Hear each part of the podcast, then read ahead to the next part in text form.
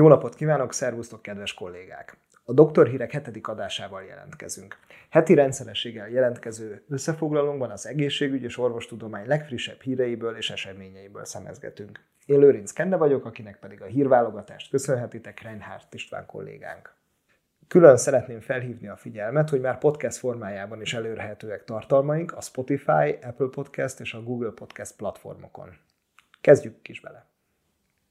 Több adásban is foglalkoztunk már a Covid-dal. Hosszú távú következményeivel, mint például a fáradtsága, ami már lassan önmagában is fárasztó. Na de más érdekes okok is állhatnak a hosszantartó fáradtság, levertség és depresszió hátterében. A kutatók például három évtizede próbálják megfejteni, hogy mi okozhatta az 1990-91-es öbölháborút megjárt veteránokat sújtó öbölháború szindrómát. A krónikus fáradtság szindrómához hasonló, ám azon túl más akut és krónikus tünetekkel is járó rejtélyes betegség, a mintegy 700 ezer amerikai katonából ké- közel 250 ezer főt érintett, és a brit hadseregből is körülbelül 33 ezeren betegedtek meg.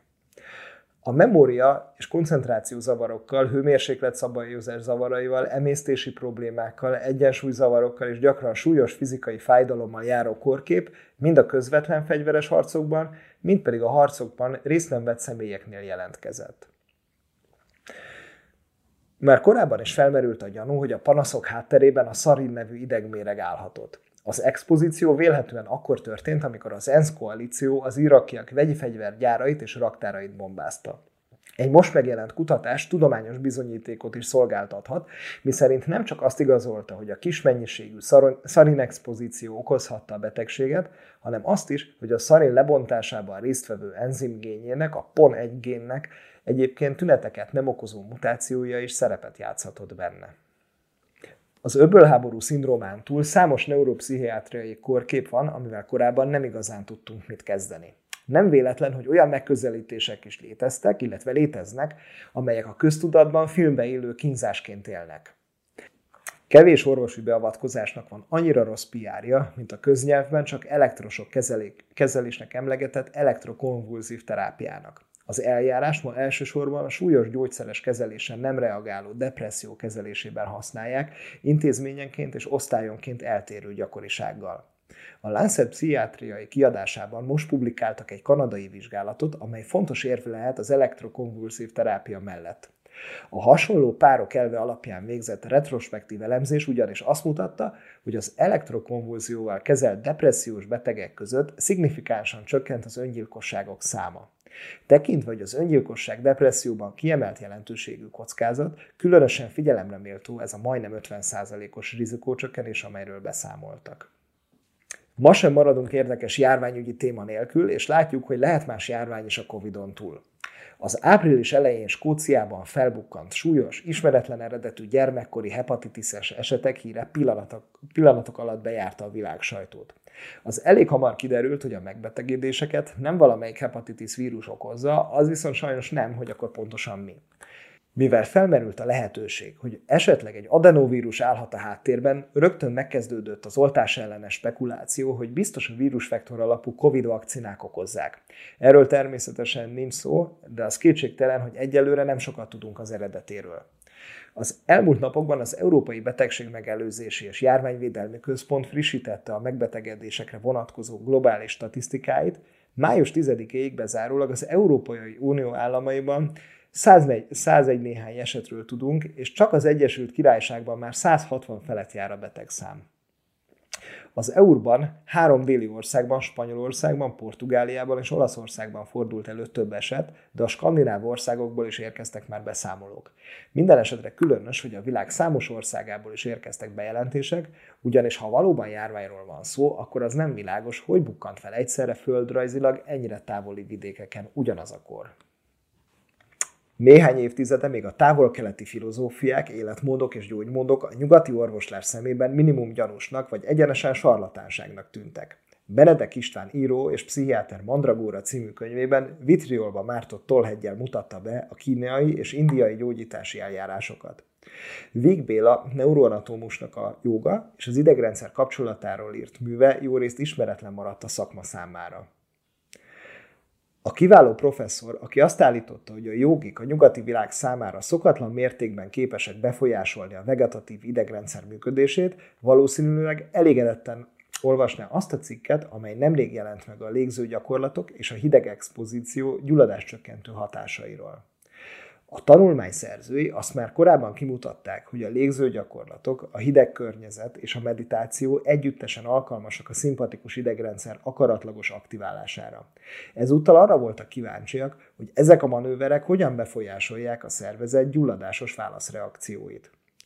Az egészséges önkéntesekkel végzett kutatásban azt találták, hogy a légzőgyakorlatok megemelik a plazma noradrenalin koncentrációját, és a kísérletileg előidézett gyulladásos reakcióban csökkentik a proinflammatórikus és növelik az antiinflammatórikus citokinek szintjét.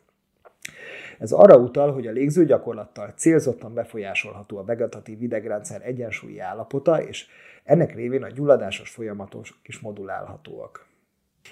A gyulladásos és immunfolyamatok modulálása állt a fókuszában annak a metaanalízisnek is, amely a JAMA bőrgyógyászati szekciójában jelent meg. Az atópiás dermatitis terápiájában az elmúlt évek során jelentős előrehaladást hozott az új immunmoduláló biológiai szerek és januszkináz inhibitorok megjelenésé. Ezekkel kapcsolatban számos randomizált klinikai vizsgálat ismert. Amikor ennyi új hatóanyag jelenik meg egyszerre, persze mindig az a kérdés, hogy ezek egymáshoz képest hogyan tudnak teljesíteni. Mivel a közvetlen fejfej melletti összehasonlítások nem túl gyakoriak, nem marad más hátra, mint a metaanalízis. A legutóbbi ilyen elemzés két évvel ezelőtt jelent meg, ennek a frissítését végezték most el. Hogy ez mennyire időszerű volt, az jól mutatja, hogy ez alatt a két év alatt 21 új klinikai kutatási eredményt publikáltak ebben, ebben a témakörben. Ez a betegellátás szempontjából is kiemelt jelentőségű természetesen, mivel egyrészt már piacon vannak olyan jaggátlós biológiai szerek, amelyek a konvencionális immunszupresszív kezelésekhez képest lényegesen jobb eredményt és kedvezőbb mellékhatás profilt érnek el.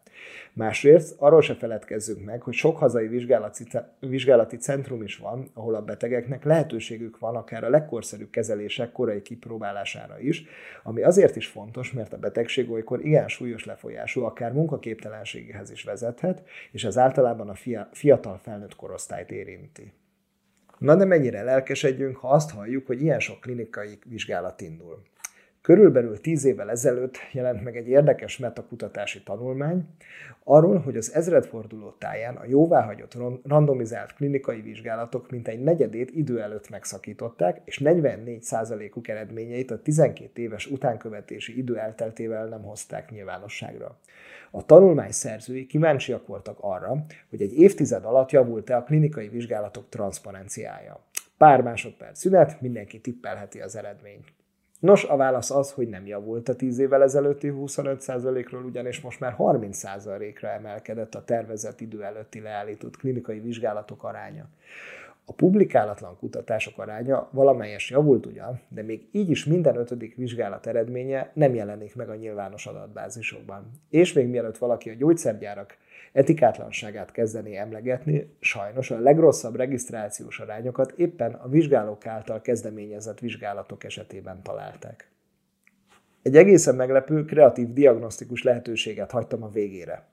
A rossz indulatú daganatok diagnosztikája gyakran időigényes, invazív és drága. Pár éve jelent meg az első közlemény arról, hogy kutyákat be lehet tanítani arra, hogy a tüdőrákos betegek leheletét szaglás alapján megkülönböztessék az egészségesekétől.